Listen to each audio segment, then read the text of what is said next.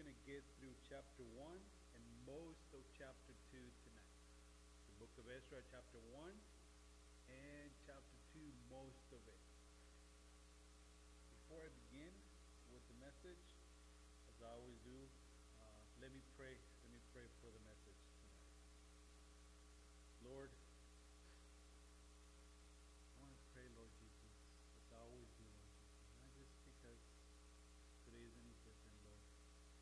I pray, Father, that by your Holy Spirit tonight, Lord, that you would speak to us, Father. Let him be the one that directs the words that will be spoken tonight, Father God, minister to all of us, Lord Jesus.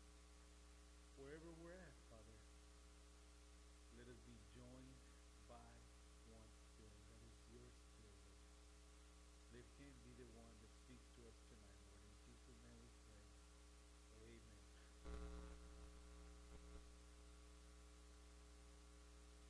Okay, so wherever you're at, if you're already in your comfortable chair or if you're uh, on the couch or still having dinner, don't fall asleep. Don't fall asleep. I know it's kind of, kind of, you know, a relaxing moment now that we're we've been, you know, doing live stream. But don't fall asleep. Let's follow along. If you have your Bible with you, read along with me. I know that here we would usually by now uh, be standing to read together, but follow along with me. Ezra chapter 1. Now, in the first year, and we're only going to read chapter 1, not 2. That'll be too much, even though we're going to get into chapter 2. Now, the first year of Cyrus, king of Persia, what the word of the Lord by the mouth of Jeremiah might be fulfilled, the Lord stirred up the spirit of Cyrus, king of Persia, so that he made proclamation throughout all his kingdom, and also put it in writing, saying, Thus says Cyrus, king of Persia, all the kingdoms of the earth, the Lord of heaven, has given me, and he has commanded me to build him a house at Jerusalem, which is in Judah. Who is among you of all his people? May his God be with him, and let him go up to Jerusalem, which is in Judah, and build the house of the Lord, God of Israel.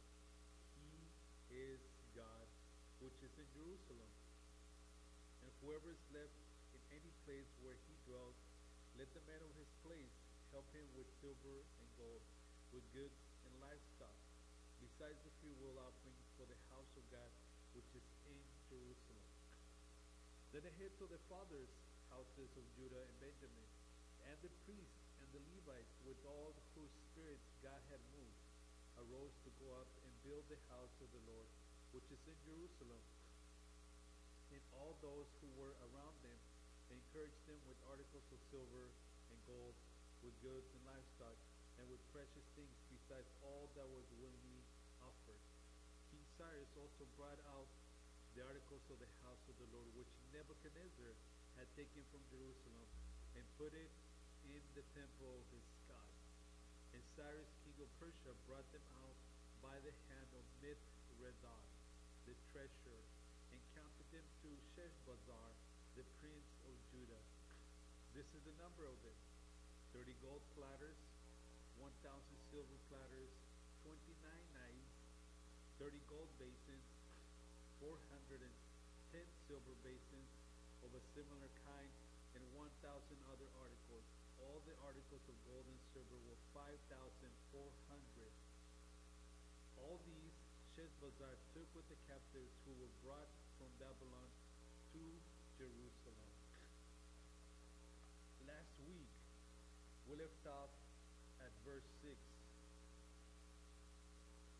And we saw how the hand of God, He, God, had stirred the heart of a pagan king, that is, order that he would release his people, God's people, from captivity. He ordained them to rebuild the king. King Cyrus ordained them to rebuild the temple And also, not only did he ordain them and release them, but he also provided for the needs, the needs of 50,000 plus people that went out, that answered the call of God. Again, this number, 50,000 people, sounds like a huge number, 50,000. But in comparison to the number of people that actually were taken into captivity, considering how many millions of people were in Jerusalem prior to the captivity, it is only about one and a half percent. One and a half percent of the people, all the Israelites. That is a very small number. And but see, God doesn't need numbers. God only needs a few, a handful of people who are faithful to say, choose me, God. Use me, God. I will go. And God honored these people for answering. Yes, God put it in their hearts. And yes, they were willing to go. God called them, but he honored that calling. Because God can call anybody. Anybody, even the, the Persian king, a pagan king. And they could have ignored it. Us, we Christians, should be able to recognize the voice of God like this. But, just like the people of Israel, a very small percentage, sadly enough, only answered the call. Ahead of us in this study, we're going to see how the people arrived in Jerusalem. They were called, they went out. But when they arrived in Jerusalem to do God's work, again, this is God's work, they were all faithful. And they were excited, yes. But when they got there to the city, all they could find was rubble, ruins, nothing but destroyed cities, nothing but destroyed walls. And obviously, soon after, discouragement sets in. It will set in. And even to amongst themselves, they're going to be asking themselves, where are we going to start? How is this God's will? Looking around, how is this God's will? Did we hear wrong? Was that not God's was that not God's voice? Are we even in the right place? They probably were asking is this doesn't look like what it's supposed to be. Now, recently, uh, over at our old house outside 1604, we were supposed to be taking down the carport in a back porch. And obviously, you know, most of us went, and little Joel looks around and, he, and I explained to them what we're going to do, how we're going to tear it down. And he says, looking around like, whoa, Dad, this is a lot of work. This is a lot of work. How are we going to finish all this? But soon immediately, he thought that, that I was bringing out tools. He said, you know what? Just grab a hammer. Everybody just grab a hammer and let's just start hammering something. Let's get it done quick. That is how serving God is. You look around when you're serving, or, or even before you begin serving, and say, "Where do I begin? What do I do?" This, you know, simply pick up a rag, start dusting something, pick up a broom, start sweeping something. Start small. Start small and just serve. Just serve. Don't pay attention to anybody else. You serve. It's like these people, 50,000 people, one and a half percent of the population of Israel answered God's call. Simply pick up a rag, and by the ne- you know by by you serving, next thing you know, after serving, you're gonna begin to see the progress. You're gonna begin to see God blessing you in your life. We're gonna pick it up in verse seven chapter one. Nehemiah says, "Oh, I'm sorry, of book of Ezra." Because Nehemiah will come into the scene later on. King Cyrus also brought out the, rev- the articles of the house of the Lord, which Nebuchadnezzar had taken from Jerusalem and put in the temple of his gods. And Cyrus, king of Persia, brought them out by the hand of Mithredath, the treasurer, and counted them out to Sheshbazzar, according to 2 Kings chapter 25, 2 Kings chapter 25, Nebuchadnezzar had completely destroyed destroyed the city. He and the Babylonian army had completely destroyed the city, burning the walls down, burning the, the buildings, burning the houses, turning them into almost powder. These walls, this this great city. And not only that, but he took all the wealth, all the temple of God, the temple of the king, and the people's, the whatever you know wealth they probably had, even those who had very little, he took it from them. Now, go with me to, to 2 Kings chapter 25. 2 Kings 25. Are you there yet? You there? Yeah? Okay. Verse 1 of 25 says, Now it came to pass in the ninth year of his reign, in the tenth month, on the tenth day of the month, that Nebuchadnezzar, king of Babylon, and all his army came against Jerusalem and encamped against it. And they built a siege wall against all against it all around. So the city was besieged until the eleventh year of the king Zedekiah. By the ninth day of the fourth month, for the famine had become so severe in the city that there was no food for the people of the land. In other words, they had surrounded the entire city because eventually the people were going to give up saying, we don't have any more food, people are dying in here. That's what happened. People were dying. There was no food, people of the land, for the food for the people of the land.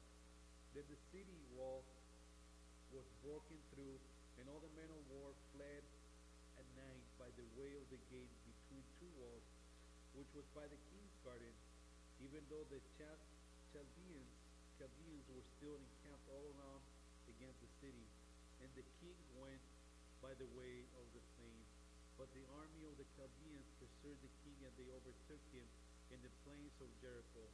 All his army was scattered from him.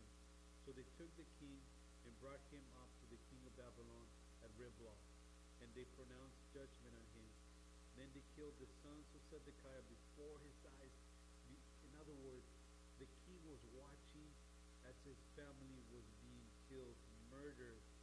Then they killed the sons of Zedekiah before his eyes, put out the eyes of Zedekiah, bound him with bronze fetters, and took him to Babylon. The very last thing he's able to see was his family dying. That's the Babylonians were.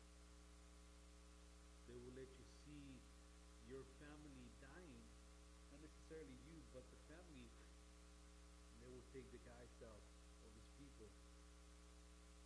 On the fifth month, on the seventh day of the month, which was the nineteenth year of King Nebuchadnezzar, king of Babylon, Neb- Nebuzaradan, the captain of the guard, a servant of the king of Babylon, came to Jerusalem.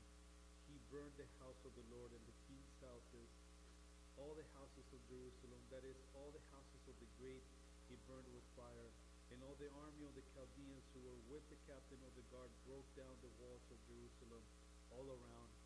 The Nebuzaradan, the captain of the guard, carried away captured the rest of the people who remained in the city, and the def- defectors who had deserted the king of Babylon with the rest of the multitude. But the captain of the guard left some of the poor, and the land of, of the vine as vine dressers and farmers, the bronze pillars that were in the house of the Lord, and the carts and the bronze sea that were in the house of the Lord, the Chaldeans broke in pieces and carried their bronze to Babylon. They all took away the pots, the shovels, the trimmers, the spoons, and all the bronze utensils with which the priests the fire pans of the basins, the things of solid gold and solid silver, and the captain of the guard took away the two pillars, one sea, and the carts which Solomon had made for the house of the Lord, the bronze of all the articles beyond measure. The height of the one pillar was eighteen cubits, and the capital on it was of bronze. The height of the capital was three cubits, and the network of the pomegranates all around it the capital were of bronze. The second pillar was the same, with the network. In other words, they took everything, and they destroyed the city on top of that. They took everything, they destroyed the city. And it was so horrible of a siege. This was so horrible because not only did they kill the people in front of their eyes, the family, and then they gouged their eyes out. And then they the, they took everything, they destroyed the, the city. Now, the treasurer here says that he had to inventory of everything. All these items were handed over to Sheshbazzar, the appointed leader of Judah. Now, the name Sheshbazzar is mentioned four times in the book of Ezra, but not in any other book of the Old Testament. Why is that? Many believe that was just another name given to Zerubbabel, the governor of Judah. Now, Zerubbabel, in which makes sense, Zerubbabel, the name Zerubbabel means son of rubble, because he was born in captivity. So it makes sense that Zerubbabel and Sheshbazzar is the same person, because again, Sheshbazzar is not mentioned in any other book, but in connection to this part of the scriptures. But Zerubbabel is mentioned in other books of the Old Testament. According to Second Chronicles chapter 3, verse 16 through 19, he was the grandson of King Jehoiakim. So in other words, he was a descendant of King David. Now, I'm hoping that you're able to see this. I'm going to show a timeline of what book of Ezra, in the book of Nehemiah, and how wedged in between chapter 6 of Ezra and chapter 7 of Ezra, there is uh, the book of Esther. Let me see if I can put it up and you're able to see it. One second. There it is. Hoping that you can see this. So, obviously you cannot see my cursor, but you can see that the 70 year captivity takes place. Then following after that, Zerubbabel or Sheshbazzar comes to rebuild the, the temple with 50,000 people. And obviously they get discouraged, they get bummed out. So God knows that this was going to happen, so he already stirred the hearts of, of the prophet Haggai. And then eventually Zechariah comes into the scene to encourage the people to continue. Now, this goes all the way through chapter 6 of Ezra, there is approximately a 60 year gap between chapter 6 and chapter 7, of where we know that the book of Esther takes place between 483 and 473 BC. And then after Esther, chapter 7, now Ezra himself comes back with another thousand people to continue the, the work. Then between the book of Ezra and the book of Nehemiah, there's a 12 year gap.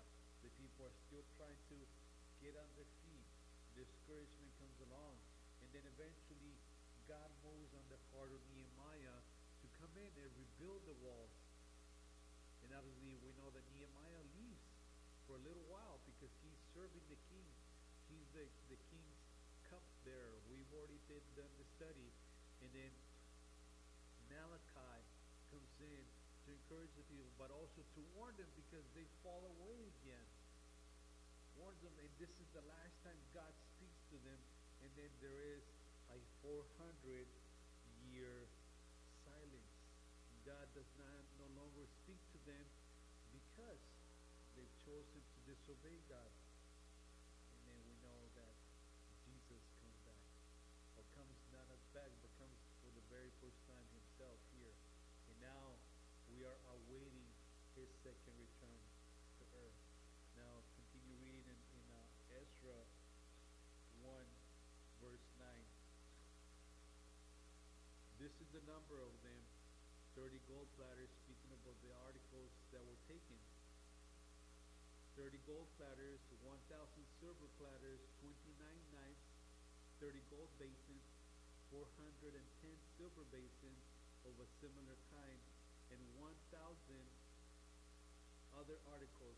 All the articles of gold and silver were 5,400.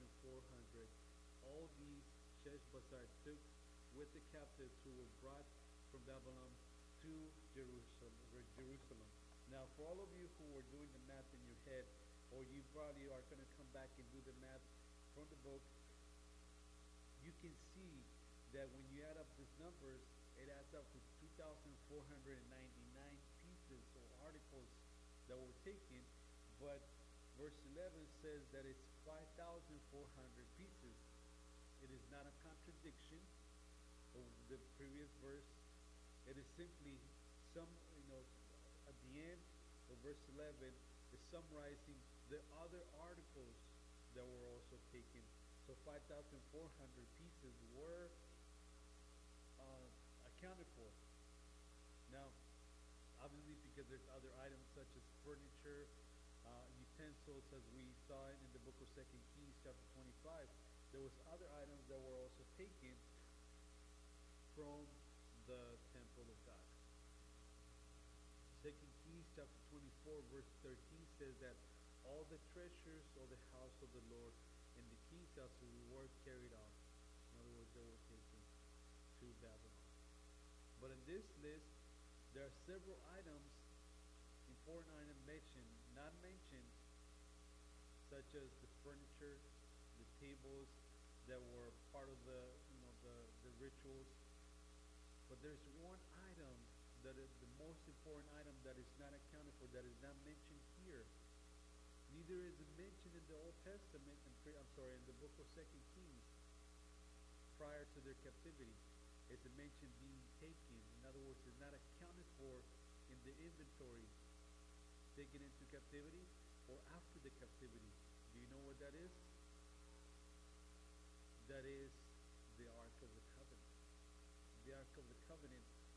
And from this point on, or that point on in 2 Kings chapter 24, from that point on, we don't see, we don't hear about the Ark of the Covenant until the book of Revelation, chapter 9, verse 19, after the seventh trumpet is sounded and the heavens opened.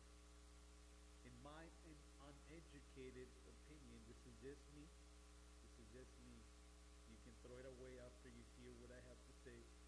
In just my uneducated opinion, prior to Babylon taking these people captive and coming for the treasures, God miraculously took it and is keeping it in heaven, preserved, and brings it back for the people until the book of Revelation, chapter 11, verse 19. Uh, so even though Nebuchadnezzar took all the wealth, took all the articles of the temple, it is found, uh, not, it isn't found. In, in those of you who have watched the, the, the movie, um, Indiana Jones, he didn't find it. That's just a movie that was not found. Now, there's some scholars that believe that, and I, some, I have seen some documentaries who that are very credible, but then again, I personally believe that this is what God did. But some scholars believe that the priest, the high priest, had already by then had hidden it, uh, that they had uh, tunnels under the foundation of the temple. Uh, now, in those days, there used to be aqueducts, so they were under the temple, and this is where they believe that they hid the Ark of the Covenant in one of these passages underground. We don't have no credible scripture. There's nothing that can back it up. So my personal opinion is just that God took it. All right. Now let's continue reading in chapter two. Verse one says, "Now these are the people of the province who came back from the captivity of those who had been carried away from Nebuchadnezzar, the king of Babylon, had carried away to Babylon, and who returned to Jerusalem and Judah, everyone to his own city. Now, not everybody that was taken captive obviously came back, because some of them obviously died in captivity. Some of them were too old to come back uh, from captivity. Uh, but some of them did come back. Now, here's a little quick note that says in verse 1, the beginning it says, Now, just like it shows us in chapter 1, verse 1, it says, Now, giving insight that it's a continuing conversation from the book of Second Chronicles, the ending of Second Chronicles. Now, Ezra is the writer of Second Chronicles and the book of Ezra, obviously. These these are the people who, again, were taken captive, and some of them probably were that old after 70 years because they were probably young when they were taken captive, and they did return with these 50,000 plus people back to rebuild their the city, back to rebuild the, the, the temple of God. They chose to take that risk. It wasn't just a, a, a, a one mile trip down the road. It was a 900 plus journey from Babylon that took months for them to travel on foot. It wasn't like you just rent a charter bus or rent uh, or, or buy a ticket for the Greyhound and take a ride, or they couldn't just jump on Uber and take a ride down to Jerusalem. They had to go on foot. So it was a 900 mile trip that took. Months.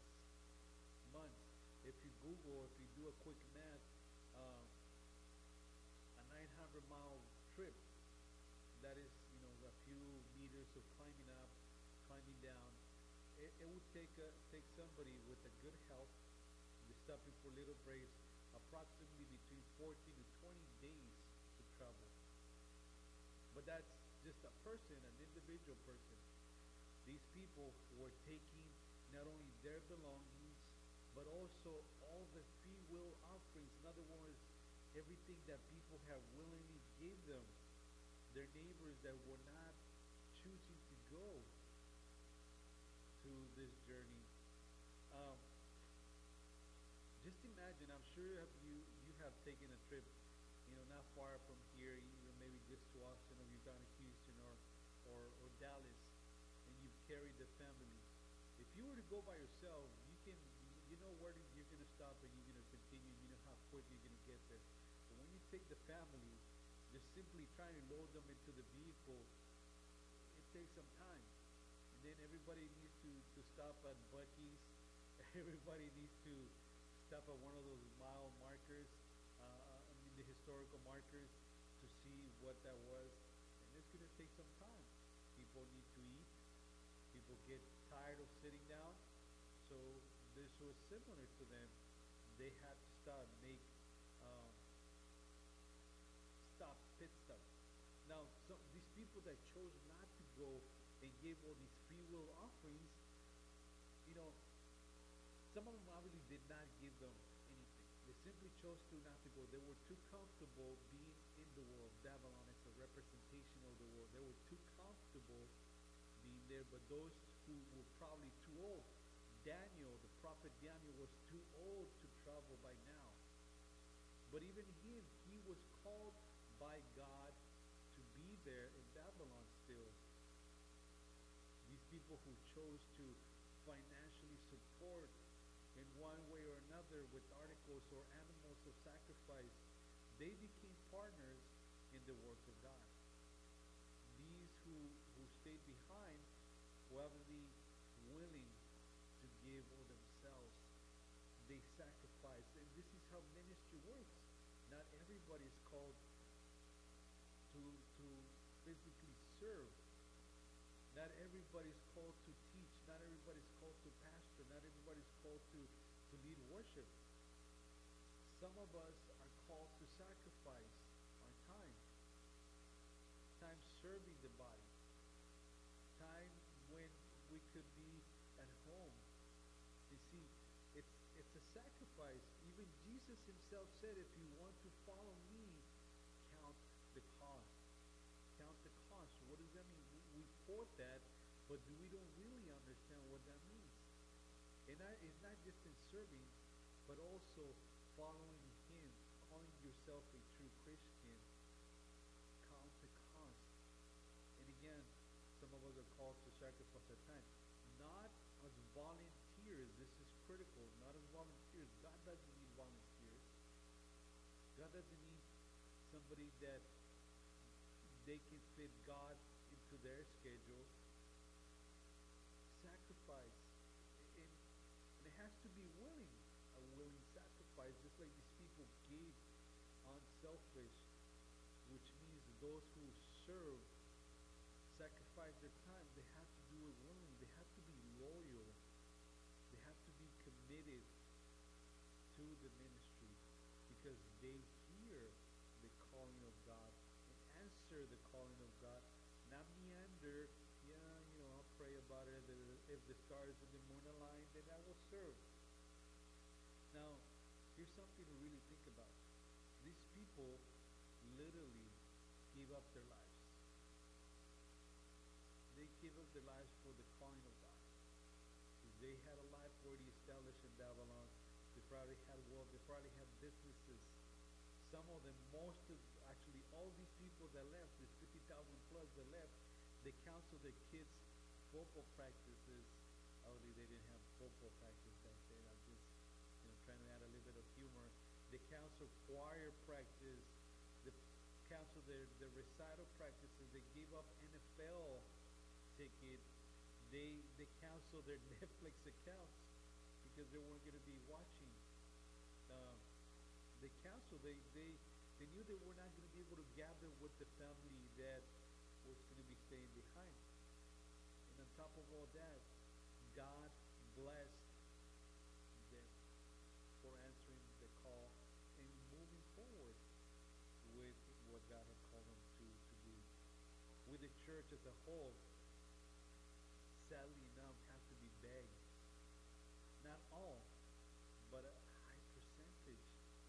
Just like these people, a high percentage has to be begged to give up two hours, just two hours on Sunday of the 168 hours from the whole week. 168 hours, that's a seven day week. In two hours. James, who was more spoken, more spoken than Peter was, uh, he rebuked the so-called Christian believers, and it is also for us. He rebuked them because he would tell them, you know, you call yourself Christian, and actually, you know what? Turn with me to the book of James, chapter two. This is what he was saying about these people who call themselves Christians and just just say the words, but in action, the way they, they act, the way they speak, the way they conduct, you know, those are not. Chapter 2 of the book of James, starting in verse 14. What does it profit, my brethren, if someone says he has faith but does not have works? Can faith save him? If a brother or sister is naked and destitute of daily food, and one of you says to them, Depart in peace, be warmed and filled, but you do not give them the things which are needed for the body, what does it profit? Thus also, faith by itself, it does not have works, is dead. But if someone will say, You have faith and I have works, show me your faith without your works, and I will show you my faith by my works. You believe that there is one God, you do well. Even the demons believe and they tremble. But do you want to know, O foolish man, that faith without works is dead? Was not Abraham our father justified by works when he offered Isaac, his son, on the altar? Do you see that faith was working together with his works, and by work, works faith was made perfect? And the scripture was fulfilled, which says, Abraham believed God, and it was accounted to him for righteousness, and he was called a friend of God. You see then that a man is justified by works and not by faith only. Likewise, was not Rahab that departed also justified by works when she received the messengers and sent them out another way? For as the body without the spirit is dead, so faith without works is dead also. Works, actions. In other words, you're not saved by the works, but because you are saved, you have faith, you do the works. Not somebody has to beg you, somebody has to, you know, put your name on. Somebody has to come talk to you. Do- Would you? No. You do this because you're faithful. You are answering the call of God. During this time that, that we're spending on, you know, the distancing, the, the lockdown. Um, there's still different ways that you can serve. You can serve people by calling them directly. Not just a simple text. Simple texts are great. Calling them directly. Hey brother, hey sister, what do you need? How can I pray? How can I serve you right now? I want to say thank you to those three families, three different families that have stayed connected to our family. Those three families know exactly what is going on with our family, and we're not. I'm not, you know, woe is me or, you know, poor little Joe. No, no, no, no. But because they know exactly what's going on in our family, and our family is not just, you know, my wife and I and my little ones. It, it expands to those older children of mine that are also part of my family and their families know those three families know. I want to say thank you, thank you, thank you for staying connected, not just through text, not just through calls, but even visits to our home. I know you're gonna say, well, you're not supposed to be visiting. No, it was a quick visit, quick visits just in front of the house, just to simply come up and say, hey, I'm still here for you. We're here for you. And me personally, I'm here for you too. How can I serve you? Call me, text me. If I don't answer the call, it's probably because I'm on the other line or I'm busy.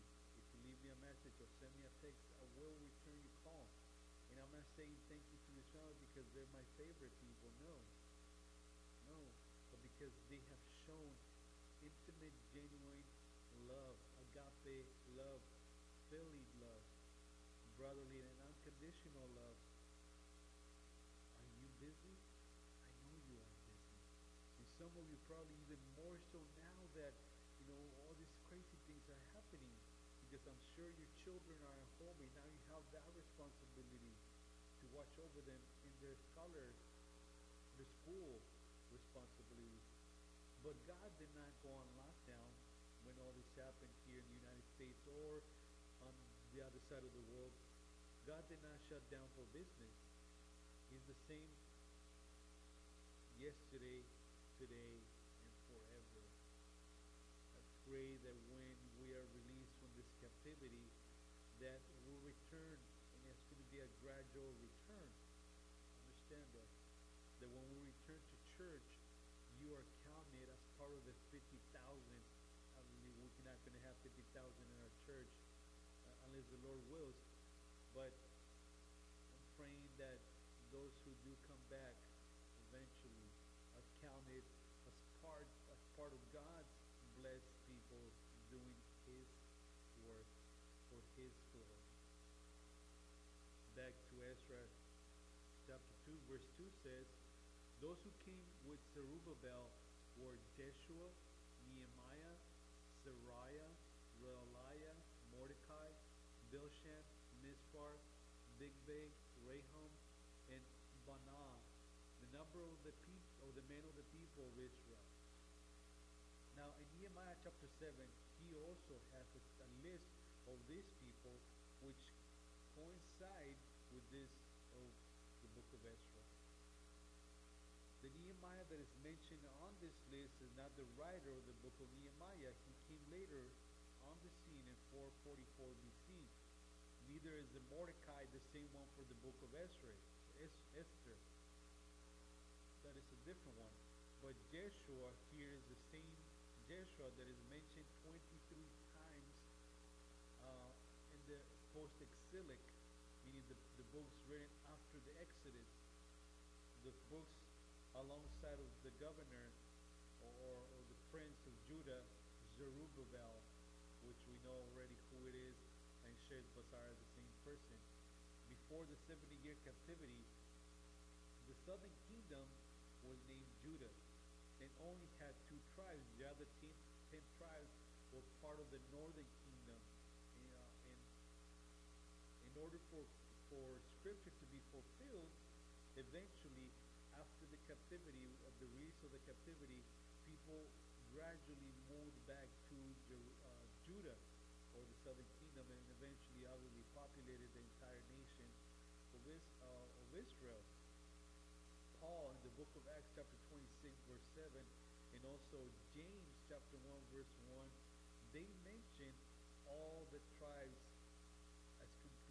other words accounted for not the lost tribes no 10 lost tribes in Jerusalem. Now continue reading with me in verse 3 the people of Parosh 2172 the people of Sheshbatiah 372 the people of Orah 775 the people of Pahath Moab. Of the people of Jeshua Joab 2812 the people of Elam 1254 the people of Zattu 945 the people of Zaccai 760 the people the people of Bani 642 the people of Bebai 623 the people of Azgad 1222 the people of Adonikam 666 the people of Bigvai 2056 the people of Adin 454 the people of Adar Hezekiah 98 the people of Bezai 323 the people of Jorah 112 the people of Hashum 223 the people of Gibbar 95 the people of Bethlehem, Bethlehem 123 the men of Netophah 56 the men of Anathoth 128 the people of Azmaveth, 42 the people of Kirjath Arim Shephariah and Berat 743 the people of Ramah and Geba 621 the men of Michmas 122 the men of Bethel and Ai 223 the people of Nebo 52 the people of Mag Magbish 156 the people of the other Elam 1254 the people of Harim 320 the people of Lod, Hadid, and Ono 725 the people of Jericho 345 the people of Senaah 3630 I'm going to stop there for the sake of time and so that the next verses I can speak a little bit more in detail about the priests, about the Levites, about the worship team even that came along, and the sons of the gatekeepers. Um, again, all these names coincide with Nehemiah's list. And this, these names preserved for history to know the names. Why? Because just like God is writing your name if you're saved, if you have not not just I mean you're saved, your name is already on the book of the Lord, the book of the Lamb. But also He's keeping track of the things that you are doing for Him, for His people, so that you can receive rewards, so you can receive those crowns that when we see Him for the first time and we begin to worship Him, we're going to get these crowns and we're going to say, these are yours, Lord. I don't deserve any of this. Father, this is yours, not mine. Take it. And these rewards are for you, but really they're for Him because He's the one doing the work. Everything in God's work rises and falls with the leadership to accomplish something. But they have to answer, they have to have a willing heart. And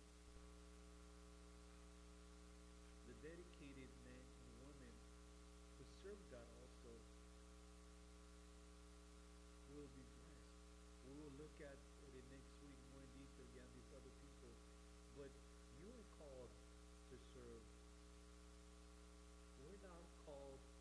Christian, you know, uh, we're not an audience of people who are supposed to just be on the bleachers and looking at the, you know, the one person serving, the pastor preaching, uh, or the worship team serving. We're called to serve in many aspects, and ministry takes uh, supposed to be a synergy, meaning that it's supposed to have the energy, the the involvement of multiple that's why we're called the body.